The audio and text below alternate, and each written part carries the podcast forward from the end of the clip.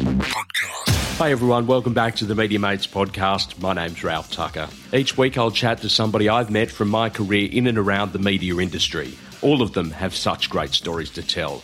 I'm not Michael Parkinson or Andrew Denton, but I do enjoy chatting to interesting media people about where they've been, where they're headed next, and everything else in between.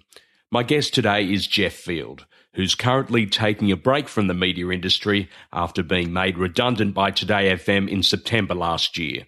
Geoff has been working in radio for over 35 years, having started as a 16 year old at 2ST in Nowra in the late 1970s. We chat about his rise from ordinary newsreader to national celebrity, why he's so passionate about marriage equality, and if he's prepared to patch things up with Kyle Sandilands. Geoff is someone I've known for over 20 years, so I hope you enjoy our chat.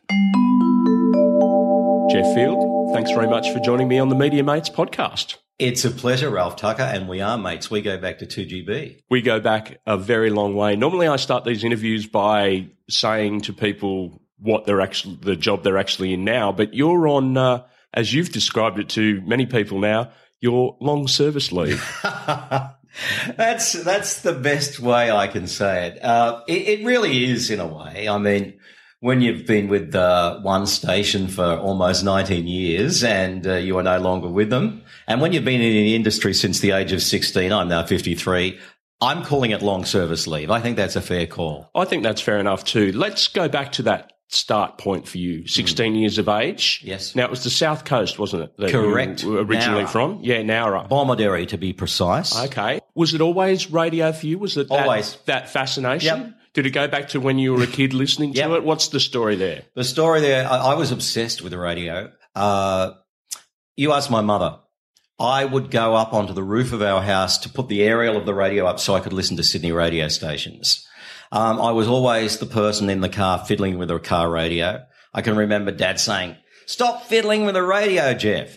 So I was just constantly obsessed with radio from as long back as I can remember.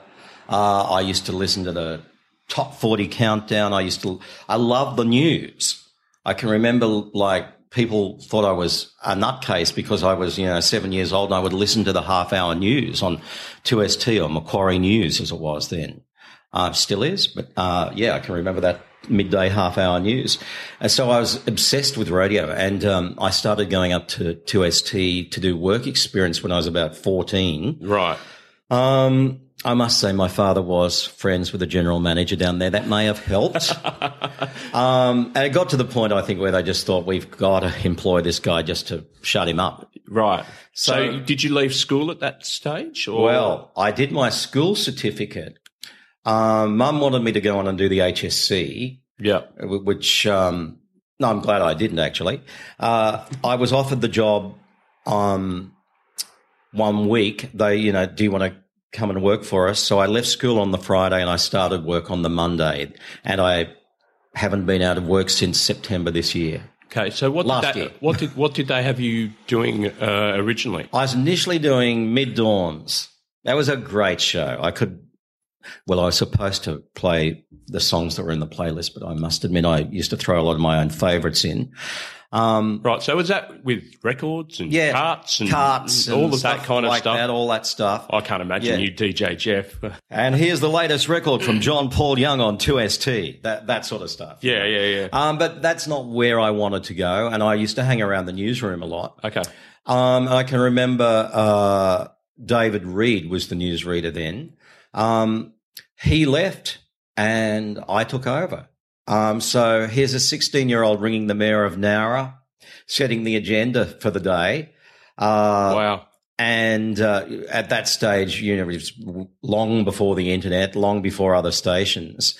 So I was basically giving the people of Nowra and the South Coast their news every morning at the age of 16. If only they, they had have known how old I was.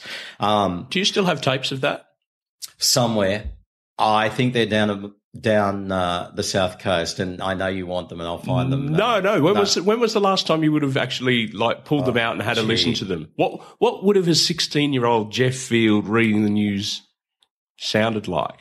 I'm fascinated by that. Apparently, my voice hasn't changed that much. I uh, I was one of these uh, teenagers that uh, had their voice drop at, at about the age of 15, so it hasn't changed much. Right. So what you're hearing now is probably what you heard back at 2ST in Nowra.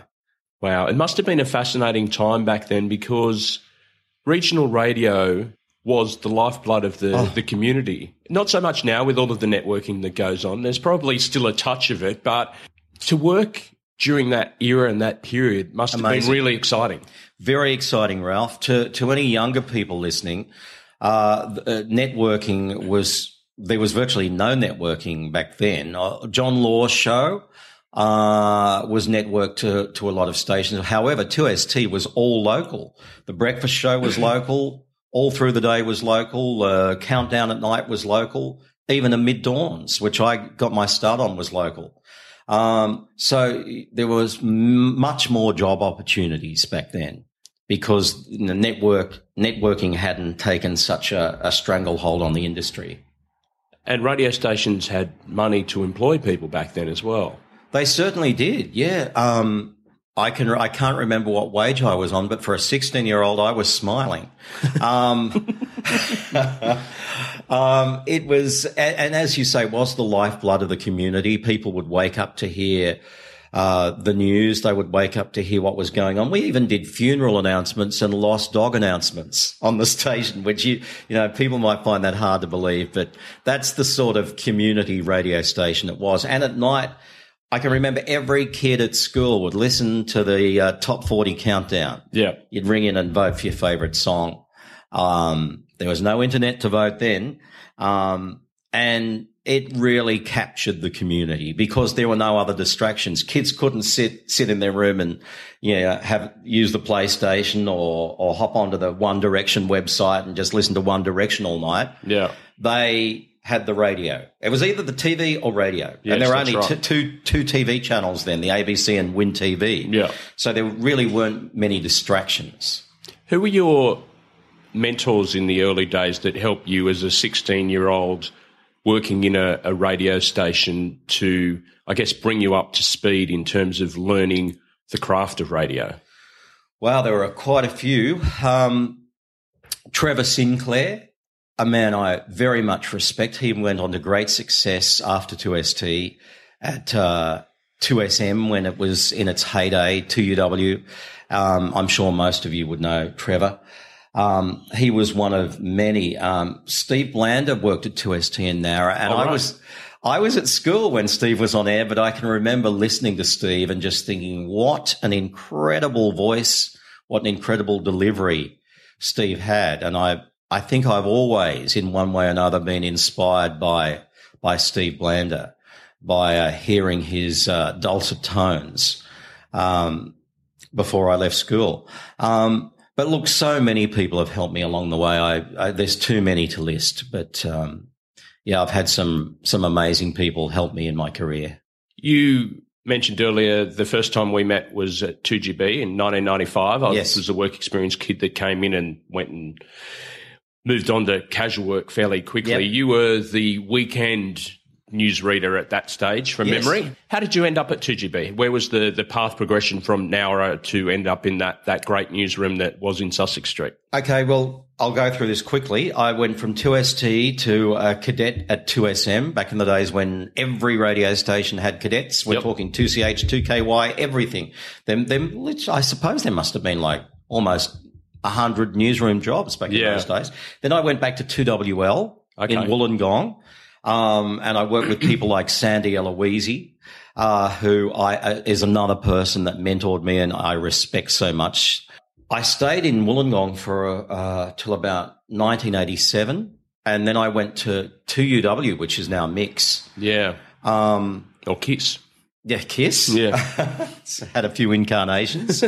um, then went to 2GB, started off on weekends and uh, nights, and then was moved into uh, afternoons where I did red news for the likes of uh, Alpha. It was never dull. Ron Casey, Yes. Ita Buttrose. was Mark Day in the mix Mark there at Day some was stage? there. Yeah, Derryn Hinch at one stage. Yeah, yeah, yeah. Um, they were great times. The, the, the thing that left the impression for me is when I first met you, and it, it's continued to this day is that you've always been someone that's been very respectful of whoever the person may be. So I was the work experience kid, and as soon as I'd walk into the uh, the room, you would uh, call me by name. You genuinely ask how I was, and I think that's been a trademark. Having worked with you now at other radio stations, is that you've always had that ability to keep people on the same level. So whether it's the whether it's the general manager or whether it's the the, the janitor. Thanks. To Geoff Field, um, you've always shown that respect to to everybody, and I think that that's an important thing to to to get across here. Is that something that was instilled in you by your parents, or First of all, Ralph, thank you very much. That's so lovely to hear that. Um, yeah, my mum, my beautiful mother, um, she always taught me that you treat everyone the way you want to be treated. And in some ways, I, I, that may have actually held me back some in, my career at times because I treat the cleaner the same way as I would treat the general manager. Uh, if I see the cleaner out there, I'll say hello. I'll ask them how their day is. The general manager comes and I'll do the same. And, you know, there are some people that, you know, ignore the the cleaner or, or whatever. work experience kid. And, yeah, and- Yeah. oh yes. And when the general manager comes in, it's like you know, bow down, and you know, I understand respect. Of course, Mm. Yes. I, I respect people in senior positions, but I think we're all human beings and we're all on this planet together. Yeah. that's the way Mum taught me. yeah, um, that two GB newsroom for a young kid walking in there was just such a daunting experience Mm. because you had so many great radio people in there, Alan Baskin and Ian Ferguson. Jason Morrison was Oh, a young Jason Morrison was in there covering at, at fires. that stage. He was amazing. What Jason did. Um, Yeah. It was a really, really great sort of place to to sort of. Like, uh, I was speaking to Michael Packy last week, and he reminded me of, of John Roberts, Oh, John Roberts. who used to record the the BBC because it used to be an hour's news at midday. I can remember that uh, after I took over from Ian Ferguson, uh, my first uh, job was to do an hour long midday bulletin. Yeah, Now I get in there at ten thirty, and the first thing you would think about was how the hell am I going to get a one hour bulletin together? Yeah. and you had a staff of about. Probably about 20 people. You had, you know, two people in the Canberra Bureau. You had two people at State Parliament. You had the amazing Patrick Burns doing police reporting. You had, uh, amazing backup people in the newsroom. So it wasn't that hard because you would do your first 10 minutes. Uh, a lot of them you'd be throwing to court reporters, parliamentary reporters. Then you would, uh, do another 10 minutes of, uh, of, uh, national news. Yep. Then you would go, you would cross to uh, someone who would do the the international news. Then you would do sport. Um, You would recap, and before you knew it, the hour was up. Oh well, was even the sports department. Then you know, for a young person that was John Harker, Bill it- Fisher. Yeah, for interested in sport, like you had Bill Fisher and Gil Taylor. Taylor, and- wonderful Gil. Yeah, and, and you know uh, later on, at later stage, Andrew Moore came along, Yes. and so there was there was you know six or seven minutes I think you had uh, to cover for sport at, at midday, which for me that was just like a gold mine. But uh, things have definitely changed, and it wasn't long after that that the newsroom actually closed. Do you remember that day? I certainly remember that day, and I'm sure anyone involved in that decision would would actually admit it was probably one of the worst decisions made in Sydney radio. Um, to close down a newsroom at a station that was called News Talk 2GB Yeah. probably wasn't a good idea. So what they did was they called us in one by one, and it was terrible because it was Oh, it was horrendous. it was almost like pitting one person off against another because one lot of us were told that we would be required to turn up to uh, 2WS, WSFM, as it was Was that at Seven Hills? at then? Seven Hills. Yeah. So um, I think about seven of us kept our jobs, and the rest of the newsroom lost their jobs. Yeah. Everyone was terminated. So, of course, the people naturally at WS, the last thing they wanted was us moving in en masse It was an influx of an influx of 2GB journalists because there weren't the facilities there. There was still only the one studio. yeah. Sorry, there were two studios. But so we basically commandeered the studio that they used to use to, to, you know, produce things and, and to, uh, to cart stuff as it was called back in those Yeah. days. So, uh, there was a lot of, uh, ill feeling and angst, and I, on both sides because we were still expected. So to, you you you were you were one of the lucky ones. You I was got one of the to lucky move ones. to WS because that day that the decision came down, Patrick Burns yes, I remember in that, meeting. that's Mm. that, that's that's a vision that I'll I'll, I'll never forget. I'll never forget that. Patrick spoke his mind, um, and uh, It was inspirational in a way. it was inspiration. I won't say exactly what he said, but let's just say that he told the management what they were doing wasn't a good thing. That's probably a good way of saying it. yeah, absolutely. But but they still expected the same product. yes, from the newsroom, even though there were seven of us out at WS. Yes. I can remember getting phone calls from uh, Mark Day's producer saying, "Oh, you didn't have that grab in the news." That you know, we just spoke to so and so from the ACTU, and you didn't have that grab. Well, we didn't have the facilities to sit there monitoring To two record GB it, yeah. news. Uh, sorry, monitoring two GB's program, Program, yeah. let alone the staff. So.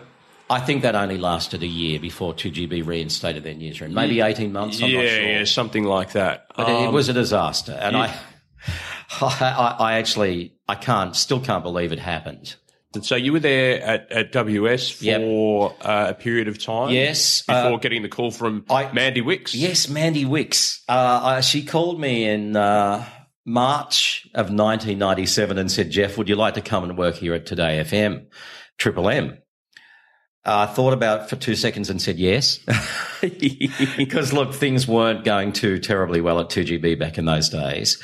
Uh, that that you know, as I we've gone through that. So I I, I arrived at uh, Bondi Junction, and uh, my first job was to edit news on the Andrew Denton Breakfast Show. Now, uh, Tony Matthews, the wonderful Tony Matthews, who's now reading news on 7.02 in the mornings. Yes. She was reading breakfast.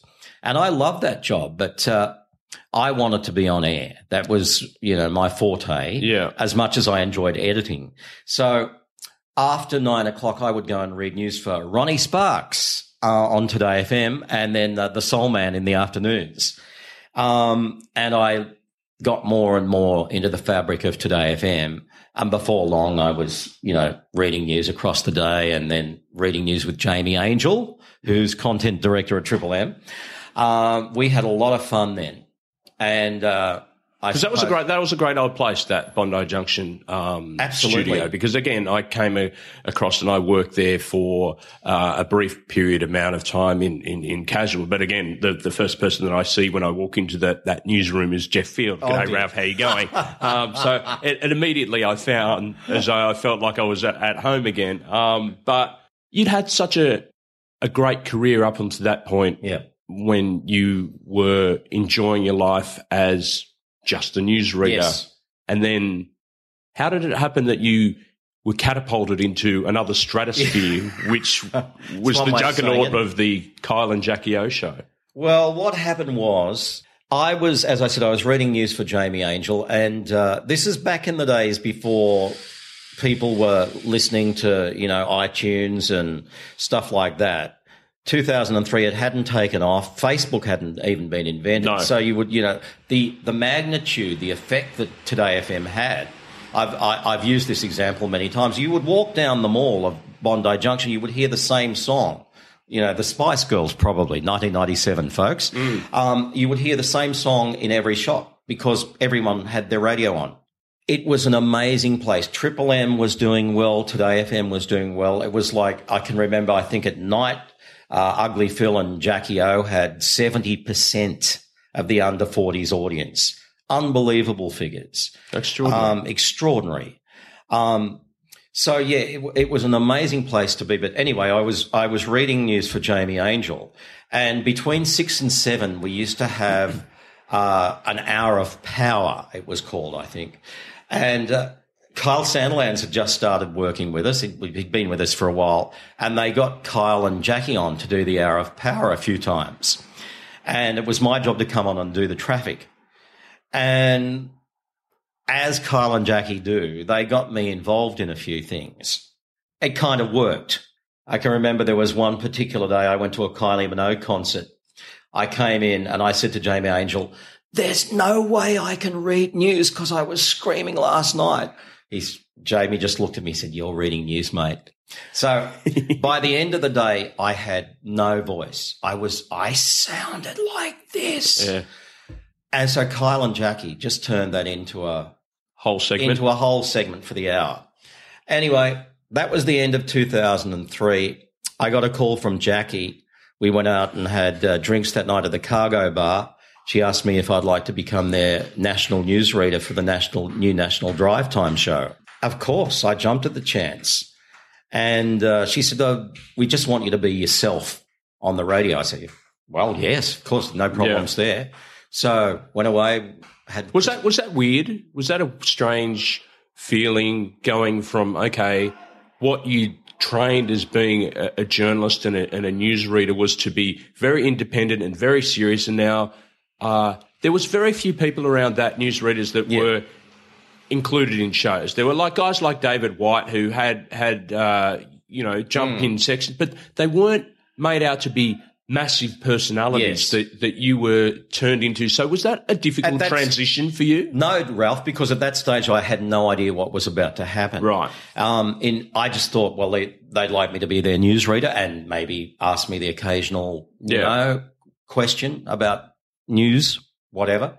So 2004, the show started, and I can remember the very first week of the show, Kyle and Jackie came on and was talking about what they did with their partners on the weekend. And then Jackie said, So what did you and Jason do? And I was just telling them about, I think, you know, we went and saw a movie and we drank some red wine on the Saturday night. And the next week, there was a radio column um, in the Sun Herald. And it just said, Sydney's first openly gay newsreader. And I thought, what? I had no idea. I seriously had no idea that it was going to cause such a fuss. Yeah. So the fact that I was so open about what I did in my life, I was just, I just, you know, I just spoke about normal things that normal people do. And then I became known as the gay newsreader. And if, you know, friends of mine who are gay or friends of mine, actually friends of mine who aren't gay as well used to say, how do you feel about being called the gay newsreader?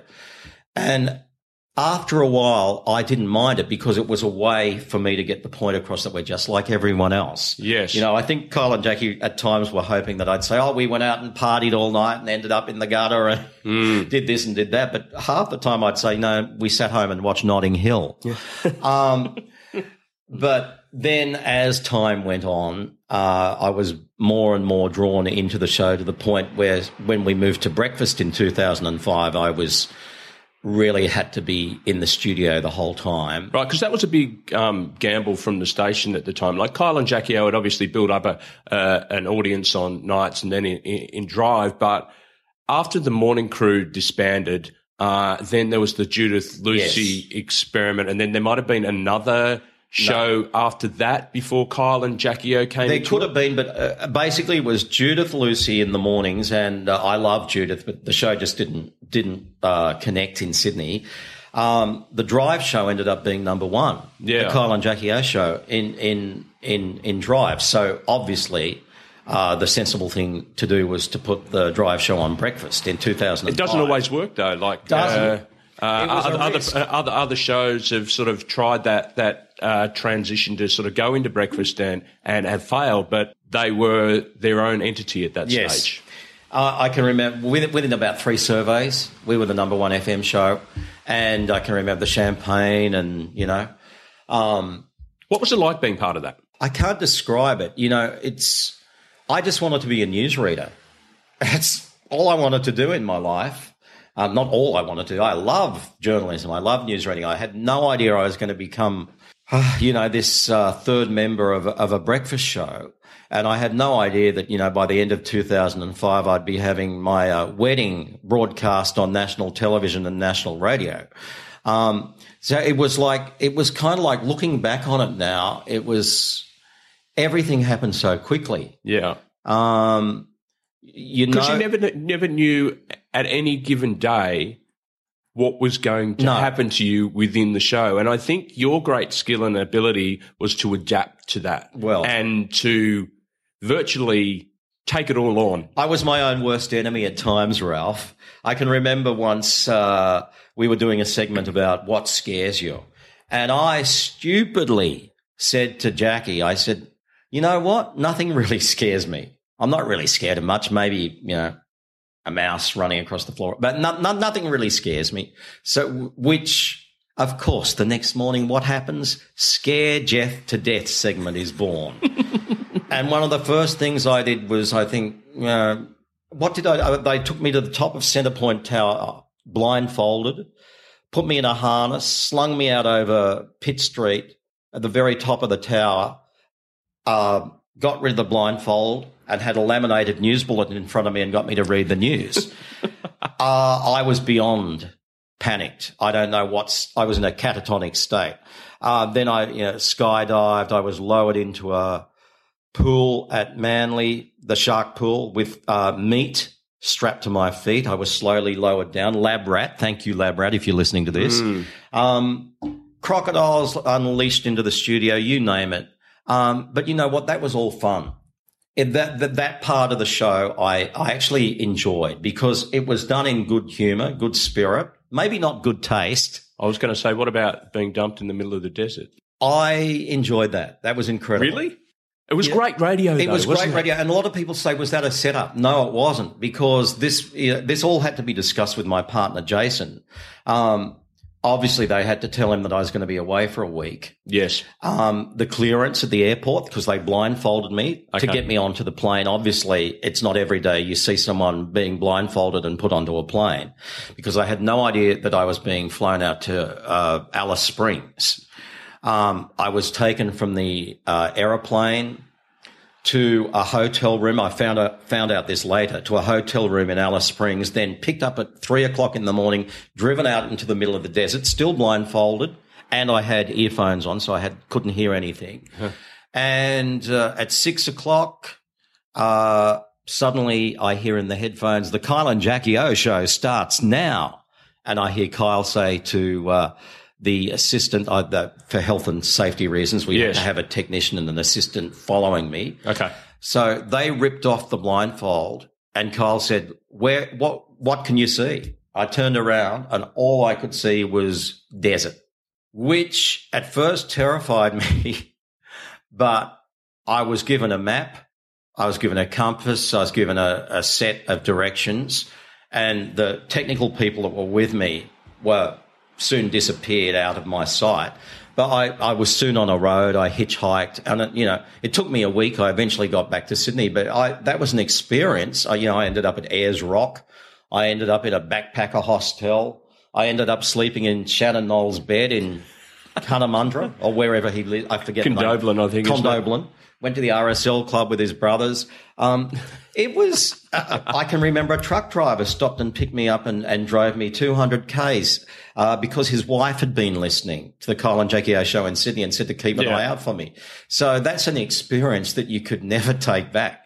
So some of the things they did um, were amazing. You know, being in their TV commercials, and uh, I can remember being down at Edgecliff Railway Station and seeing this huge poster of the three of us dancing and thinking, my God, this is not quite, quite how I expected my career to go. Were you worried at any stage that the career that you'd forged to that point that you were going to lose credibility yes. as, yes. A, as, a, as a news reader oh, and just yes. become known as a sidekick? Yes. Yes. How did you deal with that? I dealt with it thanks to Jason, uh, who's the rock of my life. I used to worry about other journalists thinking, what are they going to be thinking when they hear, hear all of this? And Jason sat me down one night and said, Geoff, you've been given an opportunity. You've got a platform to get your views across. You get to actually argue with Kyle about issues. You get, you know, you've got a platform that can reach hundreds of thousands of people. Um, don't worry about what others think. They would have done the same. If they were offered a lot of other people, if they were offered the position, the money, the whatever to do my job, they would have taken it. So I thought, I'm just going to jump on this train and ride with it. And I did that from 2003 to 2010. And for the most part, I don't regret it. I had a wonderful team of people backing me up in the newsroom. They know who they are. Yeah. Um, who wrote news for me because I didn't have the time to write news because I was on air every second break. Yeah. Whether it was interviewing celebrities or But from my, my time then, when Yeah. I came in and you were well established at that stage, and I came into the newsroom and was part of the editing staff. yes, you always had views on what should and should not have been in the news, um, which to me, from someone working behind the scenes, I don't know how it came across on air, but I kind of felt that you always still had an impact on Yeah. what was in your bulletins. so you, you, you actually retained some control. Yes, thanks, Ralph. I, one thing I was determined to do, one, one of the things people used to say to me is they would tune in to hear the news, to hear Kyle and I have it out. Because I can remember there were times when I'd run stories about no smoking zones being introduced in the city of Sydney. And uh, he would get on air and say, that's, that's a load of crap, whatever. And I would give it back to him and give my point of view. Yeah. Uh, I know you're supposed to be impartial as a journalist, but at that stage, I suppose I was, uh, Across the line. yeah, I'd crossed the line. People wanted to hear what I had to say. Or at least I hope they did. Um, so um, I was never going to be intimidated as to what to run or what not to run. Yes. And I certainly had um, wonderful backup in the 2DayFM Triple M newsroom. Um, but if there was something I wanted to put in or something I wanted to take out, I often would. I'd use, I'd tell the journalist that was writing the news for me what I, you know, that I was going to change something because Yeah. I had respect. I al- always have respect for the journalist. So I think I still maintain the integrity despite all the ridiculous things that were going on around me. Does You that said make you- sense, Ralph? Yeah, absolutely. You said before that that change from serious journalist to being part of the show Yeah. gave you a platform. People that know you know you well. That obviously one of those things is gay marriage, and it gave you Yeah. a Huge platform. yeah it, to I guess embed yourself in the social conscience and get that message across to people. It's been a long time. Mm-hmm. It's been a long campaign. Mm-hmm. Do you think it's been worth it? Yes. I was only speaking to my um, good friend Alex Greenwich yesterday, the member for Sydney. And, you know, we're hopeful this is the year that it's finally going to happen. We've got plebiscites and things, but, you know, public opinion poll after opinion poll, people just, it's like England and Ireland. Let's just get it done with. We can move on. The world will keep spinning. It's, I'm, I'm optimistic it's going to happen this year. It's funny when we did that wedding all those years ago in 2005, even though we had a great response. You wouldn't have had the lion's share of support, though. No. I would have thought. Oh, I can read the opinion polls were something like, I think 70% against gay marriage back in those days. Right. And after we did the wedding, we went on the 730 report. We went on, you know, Today Show Sunrise to argue with uh, our opponents. Um, you know, I've lost count of the amount of rallies and, um, meetings we've been to over the years. We even, you know, got to lead the Mardi Gras. I think it was in 2007. So we've certainly been campaigning. Well, not us, but uh, thousands of people across the country and the marriage equality group. But I'm confident that it's going to happen. And Why do you think public support has changed? because I think people know that gay people just want the same rights as everyone else. We just want to have the choice. You know, I've got I've got uh, gay friends who say, "Why do you want to be like the straight community and you know go by their traditions?" And I say, "Well, you should have the choice. If you want to be single." And footloose and fancy free, fine. That's, I don't have a problem with that, but we should at least have the choice. And let's face it, marriage really is uh, a platform for you to get up and in front of your family and friends and say we're a committed couple. I'm not saying it has to be in a in a, in a church that doesn't want me. I uh, it could be secular marriage, um, but the point is we should be given the chance to marry. What And do you say? What do you say to the opponents? I say to the opponents, fear nothing. Go go over to Ireland, go to the UK, go go to other countries that have legalised it. Uh, How would it change Nothing's their lives? Nothing's changed. It will not change their lives. And I guarantee that when gay marriage is legalized in this country, I will shut up. There will be no more Facebook I was going to say, well, what what are people like you and and your supporters going to talk about then? We'll find something else. No, but seriously, I think people in years to come will look back and think, what was all the fuss about? Uh, Jason and I, we're just like you're here in our house. We've got our pet cat. Um, we live our life like everyone else, and we've been together 23 years. And I think we're entitled to get married. Um, so it's a recognition thing, it's right? A, it's a recognition. This civil partnership, no, that that's for a dog or a cat. Uh, I I want to actually get married. Um, Legally and, this time. Yeah, and if the Catholic Church don't, yes, if the Catholic Church don't want to marry me, I don't want to get married in the Catholic Church. I, you know, I don't want to go where I'm not welcome. I'll find a church like the MCC where I am welcome. Well, the Catholic Church has got its own problems. We won't go there.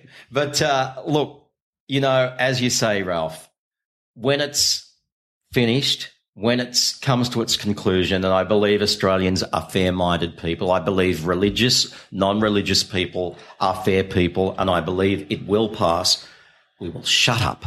How frustrating is it to look at the leaders of our nation? And I, I bring Kevin Rudd and mm. Julia mm. Gillard as examples where when they were in the position of mm. power, they weren't able to put the change forward that you would like. Yet yeah. when they leave, they suddenly turn their views around. And I, I, I, I kind of look at Malcolm Turnbull and I, I see him and uh, I see someone who, who wants to change, but that, that powerful position of being prime minister of the, of the country, you've got a lot of people there that you're making decisions on a, well, it, it now seems that it's, it's turned that it's going to be a, a, a popular thing to do, but whether they've got the, the backbone to actually do it.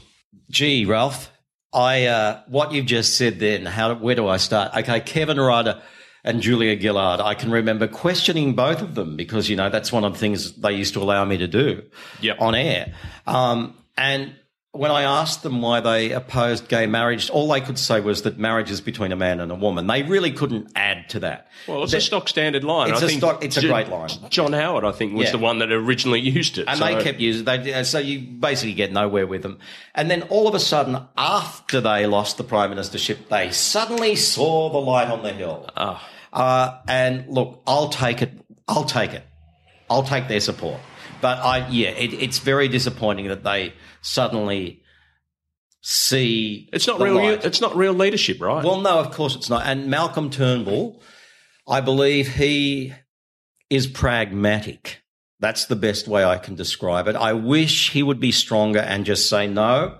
I'm going to introduce a bill into the parliament, but yeah. he has to keep the right of his party happy. And he promised I think one of the ways he got the leadership was by promising to have a plebiscite, which is unfortunate because it's going to be a waste of money. It's also going to cause a lot of angst for young gay people. That's the thing that disturbs me most of all because I've been involved in groups that deal with bullying and you would, the, the amount of gay and lesbian teenagers who have been mentally affected by hateful comments is absolutely disgraceful. And if we are to have a plebiscite, this will give the people opposed to gay marriage not only the chance to voice their opposition, but actually to uh, fan hate. And I'm not over exaggerating because I've heard some of the arguments and it's going to a 16 year old, 15 year old out in regional New South Wales hearing all this stuff about them just makes them think they're not worthwhile and it can lead to all sorts of problems. So I wish Malcolm Turnbull would just grab the issue, put it to a vote and, and it would go through. But instead we've got to go through the plebiscite. But I believe that's because he did a deal with the right to become prime minister. On the flip side, do you admire somebody like Tony Abbott and John Howard for the fact that, like you, mm. they've had a view and they've stuck to their yes, view. I do. And you know what? Some people, some friends of mine are going to be horrified when I say that because I'm uh, I'm neither left or right in my politics. I voted both ways. I voted independent. I voted almost for anyone. Well, there are you know certain parties I would never vote for. I won't mention them what's a crocodile farm? Um, but I admire people that hold on to their views. Doesn't mean I agree with them. You know, I vehemently disagreed with many of Tony Abbott's views and John Howard's views. but at least they were consistent. You got the in- courage of their in- convictions, yeah, right? Exactly. So I'll give them points for that. But that doesn't mean I, I support them. But I, I wish other politicians, hello, Malcolm, would uh, just hold their conviction and, and get on with it. The Kyle and Jackie O show gave you that great platform to become bigger than just a newsreader and gave you that, what we said before, to get out there and campaign on, on various issues. It got to a point where it just wasn't fun anymore Correct. and you had to move on. Yeah. Um, Was that hard? It was hard. And it's funny, it was in March of 2010 when I left the show. I was angry, um, like anyone would be, I suppose, bitter. But looking back on it now, I just look back on the good times I had on the show. I reconnected with Jackie That's great. and um, still waiting, still waiting to talk to Kyle. But you never know. Um, So would you would you meet with him? Would you? Of course I would. Mend, I don't hold- bridge with Kyle. I don't hold grudges against anyone, even though a lot of my close friends would know how angry I was at the time. But that's, hey, that's life. And you've just got to learn to let go. Um, I had some great years on that show. It propelled me to, um, gave me a profile I never thought I'd have. In fact, it can be damn annoying at times. Yeah, I can imagine. Um, but you know what? I'm looking back on those years at 2DayFM with Kyle and Jackie and with Hamish and Andy reading news on their show, even though I wasn't really part of the show. As as, as I look back on the good times. Let let's forget the last six months where I wasn't enjoying it. I guess in some ways it was kind of like a blessing because I saw you during that period and the tail end of that period. Hmm. People don't understand that don't do breakfast radio. To get up an ungodly hour for, I think for you, it was five or six years. I think I did similar. It takes its toll on you. So to be given, like, even though you moved off that show, which was such a great time, you also, when you took on that afternoon role, you look more refreshed and Oh. re- relaxed because you weren't getting up at those ridiculous hours. My heart goes out to the breakfast presenters and the breakfast newsreaders, the breakfast staff in the industry. Um, It's tough. getting up, you know, I, I, for, when I first started there doing Andrew Denton, um, and, you know, moving, I, I must, you know, I probably did, you know, 10 odd years of, of getting up early. And, and while I was with Kyle and Jackie, there are a lot of times where I'd be doing, um, overnight stunts where I was in a caravan park and remember being in a ca- caravan park in Penrith and being dumped in the Richmond River or wherever it was in the freezing cold. Um, I can remember having my house raided at two o'clock one morning as part of a stunt for the show. Um, so there was not only the getting up early, there was the mental thing. You know, can, can you get to sleep at night? You're, you're constantly thinking about what's going to happen the next morning. people think, oh, okay, that's great. You finish by midday, you can go and do a whole lot of stuff. But the way I would describe it would be it's very much like being in a permanent stage Homeostasis. of jet lag. Yes.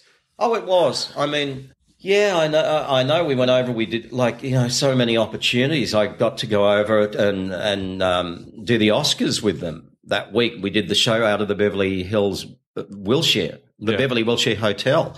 So you can imagine what that was like doing the breakfast show. You couldn't work out, you know, is it daytime, nighttime, whatever. And by the time we got back, I was I was literally a zombie on top of just the normal getting out of bed. So physically, I think it took its toll on me. Um, But as you got your profile, I seem to recall you burning the candle at both Oh. ends a few times. you know what? That's one.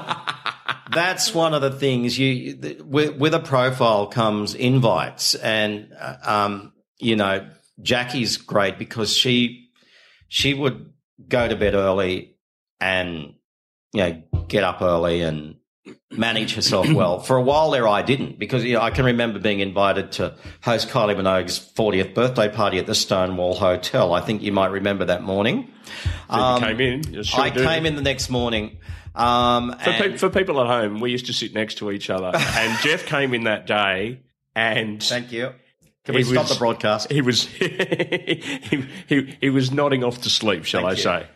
Well, I also have my suspicions about that night because, um, hmm, let's just say that uh, I think that uh, 2DayFM was there to capture every moment of uh, my performance at the party, and I think that uh, the bar staff may have been encouraged to give me the odd extra champagne. But You're not yeah. you're not you're not suggesting a setup at any I'm not- stage for the Nah. for the sake of radio ratings Would I at all, Geoff. suggest a setup? But uh, anyway, yeah. So it, it, it's funny as as your profile grows, you get invited to to everything that opens and shuts. I can remember hosting Mamma Mia, the the film. There there was the 2DayFM listener party, so I did that. Then there was the main premiere in the next theatre with, you know, I think it was Morris Iemma and the cast of all the soap operas and everything there. I went in there to do it. And um, this was unexpected. They just said, Geoff, can you come in here and give an intro? And I said, yeah, no problems. They hadn't checked the sound, the lights. So I went in there. I literally, the feedback from the microphone when I switched it on was so loud that it almost deafened people. um, then the spotlight on me blew halfway through. Something went wrong with the beginning of the film. And I can remember Ros Reines was sitting in the front row and she wrote something in her column the next week saying, Geoff, we love you as a newsreader, but as, as, as an MC, stick to your dancing. Um, but yeah, there were all those sort of things that would happen. Um, and in the end, you just had to say, right, no going out Monday to Friday, Yeah. Off to bed by eight o'clock. And that's a hard thing to do. Yeah. Like, uh, I know like, um, people like Glenn Daniels, who, you know, I admire so much. He, he used to, I think he gets up earlier than I used to. And, um, to do that for, for, for as long as Glenn has, for instance, re- requires discipline. And I kind of learned that a little late in the piece, but yeah, you've, if you're going to do breakfast radio, you got to, you've got, you can't even go out for dinner because you're looking at your watch all the time. You're thinking, oh my God, it's eight o'clock and the entree hasn't arrived. So you just got to say no, no going out Monday to Friday unless it's something really special. You mentioned that you moved to Drive and you enjoyed that period, but it came to an end last year. That must have been a rude shock for you, uh, given all of the time and service that you put in at uh, 2DayFM um, and Southern Cross Austereo. It was a rude shock. It was disappointing, but you know what? That's life, as Derryn would say. Um, I had a great run. Uh, can you believe 18 and a half years at the one radio station? I, someone said to me that it's, I was the longest serving FM newsreader in Sydney. So I, I, I, I'm so proud of that. And, um, I had a good run. And after the anger and the disappointment, I'm now in a, in, you know, you've probably read this in the newspaper in the last few days. Um, I'm in a happier place than I've ever been. And I'm not just saying that. Well, we started off by saying that it, that it's your long service leave. It is. And it's a really great way to reflect on what you contributed. Do you feel like you probably, in, in, in even though it was terrible at the time, that you kind of needed that break? Just Yeah. to recharge the batteries I did. and get going again? I did, you know, for the first week of my holidays, I could not stop thinking about Well, you would go, you go through a whole range of emotions. I, yeah, I, Jason said to me when we got on the plane, I, I lost my job on the Wednesday. We got on the plane on the Saturday, actually. And Jason said, We're on the plane, have a glass of champagne, forget about what's just happened. Now, Easier said than done. Yeah, easy. I, I reckon a week into that holiday, I was just kept fixating on, you know, what have they done? You know, I was angry, I was annoyed. But then we sat down and had a really long talk. And it was like a, what's the word? A, um, A light bulb moment. a light bulb moment. Yeah. Thank you, Oprah Winfrey. Yeah. Uh, a light bulb moment for me. I just thought, you know what? For the first time in my life, Or an epiphany, maybe. yes, for the first time in my life, I don't have to set an alarm clock to go to work. Well, I'd be a bit worried if you were setting your alarm clock when you were working at 1.30 in the afternoon, Geoff. Good point. No, but but for the first time in your life, not to have a job to go to is quite confronting. But it ended up being freeing, and I'm very fortunate, Ralph. I, I feel terribly sorry for people that lose their jobs and don't have the financial or emotional means to cope with that. I'm lucky. I have both. I have Jason, um, and financially, I'm I've looked after my money, and there's no need to work in those regards. Of course, I want to get back into the workforce in the next few months because I'll go bored.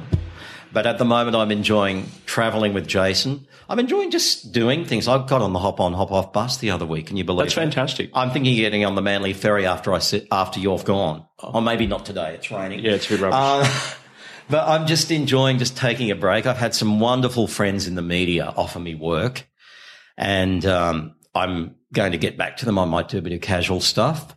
Um, I'd say by the middle of the year, I definitely want to be back in full time because the media is in my blood. You know what it's like. yeah, hundred percent. once it's in your blood. Now, I have made comments. Funny after after I lost my job, I was contacted by the media, and I spoke to a few media outlets, and I said, you know, I don't know even if I want to stay in the industry, but I do. Of course, I want to stay in the industry. Towards the end, you were getting frustrated though with the path that news was taking. Yes. the emphasis, and I spoke with a few more experienced guys like Glenn Daniel and Murray Mm. Olds that our fixation and our fascination with celebrity is overriding the proper news of the day. And and that, Yes. that, that was something that, you know, your Kardashians and your, your, your Justin Biebers of this world and uh, the, the interest level in, in, in that Totally. was something that had you frustrated towards the end anyway. Absolutely. Now, I understand the demographics of 2DayFM and other FM stations, but that doesn't mean that your audience isn't, isn't entitled to uh, intelligent news. Sure, run your story about uh, Justin Bieber in, in Australia and his concert at the back of the bulletin, but don't lead your news with it. You know, when there are, you know, uh, You know- floods and fires or, or people, millions of people starving. Um, Oh, refugees. terror attacks and, and, Yeah. and things like that. So th- that's my concern. I don't want to be a stick in the mud. I get, I get that um, certain FM stations are looking for a demographic, but that doesn't mean that you have to. I use the term dumb down the news. That's what I was going to say next. And that's not aimed at any individuals, by the way. That's that's aimed at the culture. Um, I, I I really think there is a way, and I know there is a way because we used to do it. There is a way that you can still talk about your bus strikes, your political leadership challenges, your uh, natural disasters, and also put in your stories about you know Taylor Swift's concert or you know uh, Miley Cyrus getting engaged, whatever. You can do all that stuff, but you throw it in at at the appropriate time in your bulletin. Do you think people are not being taught right? Yes, that might upset some people, but I don't think there's the time. When I got into radio, I was mentored. I had I was a cadet. I think people are pretty much thrown in at the deep end, and it's no one's fault. It's just the way the industry is because it's so fragmented. The money isn't there that there once was because, you know, as I said, there's so many choices, digital radio, YouTube, whatever. Um, I think some pro- program directors also have to carry the can for that kind of thing. I think they're so. they're not interested in news; they're interested in what promotes their brand the best. And having that say over news, I think, is plainly wrong, and it's also disrespecting the audience as well by assuming, as you said before, by dumbing them down. I'll use the Kardashians as an example. Now, people that follow me know my thoughts on the Kardashians. I have nothing against them. In fact, I have no feelings for them one way or the other. I, sorry to say this, but I don't care whether Kim Kardashian's sister has a new pair of shoes. Or It's not the news. yeah, it's not the news. Can we please focus on something that inspires us, or some, or, or you know, no offense against that family I was talking about. Can we focus on talent? Can we focus on people that achieve something in their lives instead of this continual obsession about one family? Mm. And you know what? You might actually find you'll get more listeners, you'll get more Facebook likes or whatever, because I'm seeing a backlash against this. I'm seeing these posts go up and I'm seeing people saying, who cares? Will you stop posting about this? So it's actually as well, as well as, you know, it, it, it it's a good decision to make is, is to stop this fixation, this tabloid fixation on certain things. You're an early, early adopter of social media and you embrace it. Do you feel it is a bit of a double edged sword? It is. I have to Because stop- you built you built a great following. Let's be Yeah. fair. I, I, I got onto Twitter early. I can remember when Twitter first started, actually. Dannii Minogue was uh, hosting the show with Andrew G, and I got I got I actually got Dannii Minogue onto Twitter, and um, she was like thinking, "What is this thing?" And at that stage, I was thinking, "Yeah, it's it, it'll be gone in twelve months' time." So it's it's a gimmick, A fad. um, but we've seen what's happened with Twitter. We've seen what's happened with Facebook. But you've got to be careful because I became addicted to it. I'm sure I was. Um, Jason said, stop. It's always Jason that fixes me, isn't it? Jason said, stop. When we go on the holidays, you are not to go on social media. So that like the last holiday we went on, I think I posted four pictures. yeah, I was going to say you do. You do break. I break it curfew a couple of occasionally, but I've learned to cut down my time. So what I'll do is in the morning, I'll do my posts and then I will say, right, I'm going to do nothing. You know, I've got, I actually want to cut it down more Again, it comes back to discipline, right? because you lose time. You're sitting there on social media and before you know it, you've lost an hour of your time. oh, it's a rabbit hole. And all you're doing is scrolling through stories. You're not actually looking at depth. You're looking at headlines. You're looking at pictures. You're looking at funny videos, cat videos, whatever. And so my aim this year is to, um, to try and balance my life more. I think you've got to go out and experience life. It's like when I was at the Elton John concert, there were two people in front of me that spent the whole time watching the Elton John show an amazing show, his last show at the Sydney Entertainment Centre, watching it all through the prism of a tiny screen, a mobile phone. And I thought to myself, yep, we all have to get back to reality a little more. I'm and the I same- love, the techno- s- I love technology. Don't get me wrong. yeah, I'm the same with sport and concerts and all of that kind of thing. Put your phone in the pocket. Enjoy Yeah. the moment. Enjoy the moment. Um, reality. Uh, it's like on holidays. Uh, there's nothing wrong with taking a few snaps. Because you probably will go back and look at them at some stage. But if you think of all the holidays you've been on, how many times have you really gone back to look at all the pictures you've taken? And I was seeing some people on the cruise ship. They spent the whole time on the cruise ship taking photos, more time than they did actually seeing the sights or just just being in the moment. So um, it's just an interesting observation, and it made me think that some people on that cruise ship must have taken thousands of photos, thousands of videos, but how many times will they actually go back and look at them? Um, so yeah, without preaching, um, my little piece of advice to people is maybe just every now and then um, try and reduce your uh, your Facebook, your social media use, and just go out and smell the roses. It's like kids that go home from school in the in the school bus who are just constantly looking at their phones. When I was a kid, I used to look out the window. I got to know everything. I got to know every cow between Nowra and Bomaderry, every paddock, every shop, every. So yeah, just yeah. I, I don't want to sound like a stick in the mud because technology is an amazing thing. It, Absolutely. it can be such a positive thing, but it can also consume people. So just keep an eye, keep an eye on things because I know I have to. Continuing uh, on that path and translating it to a work point of view, what would your advice be to anyone looking to break into the radio industry?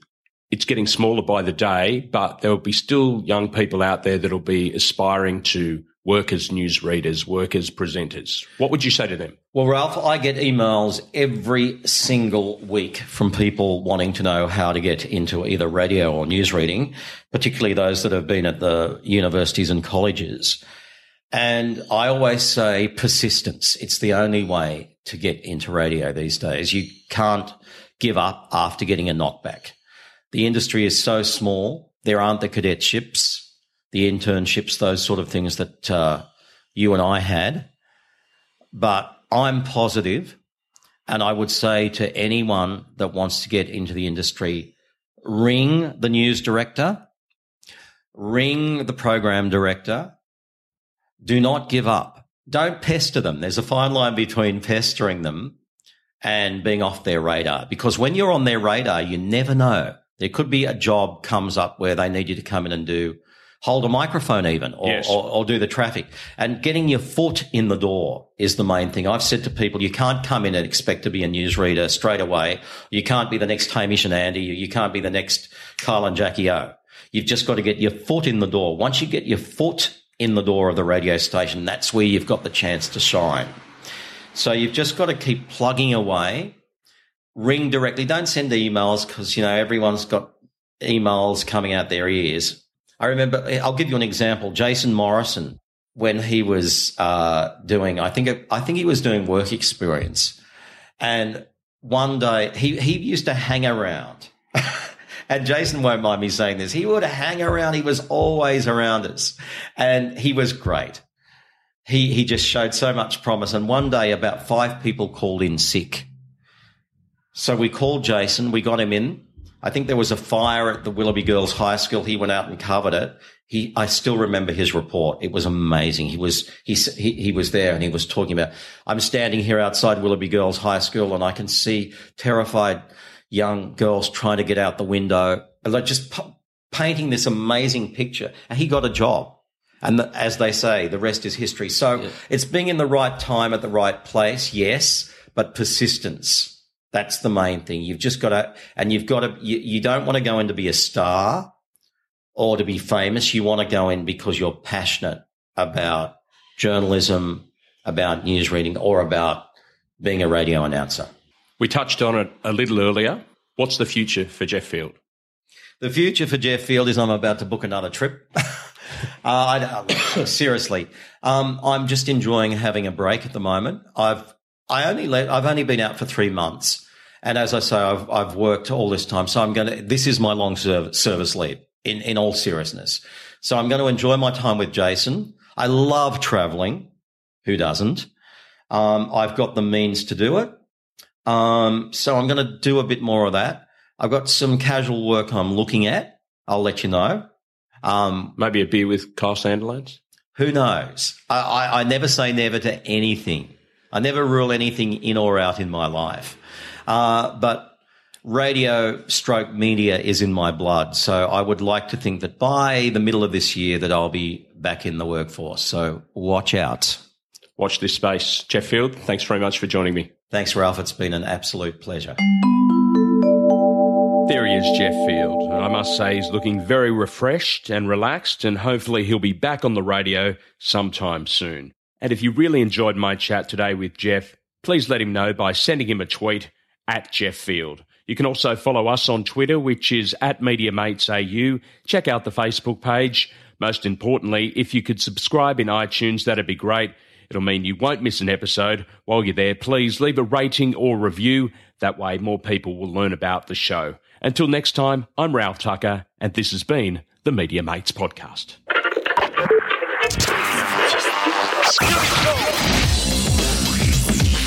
Media Mates Podcast.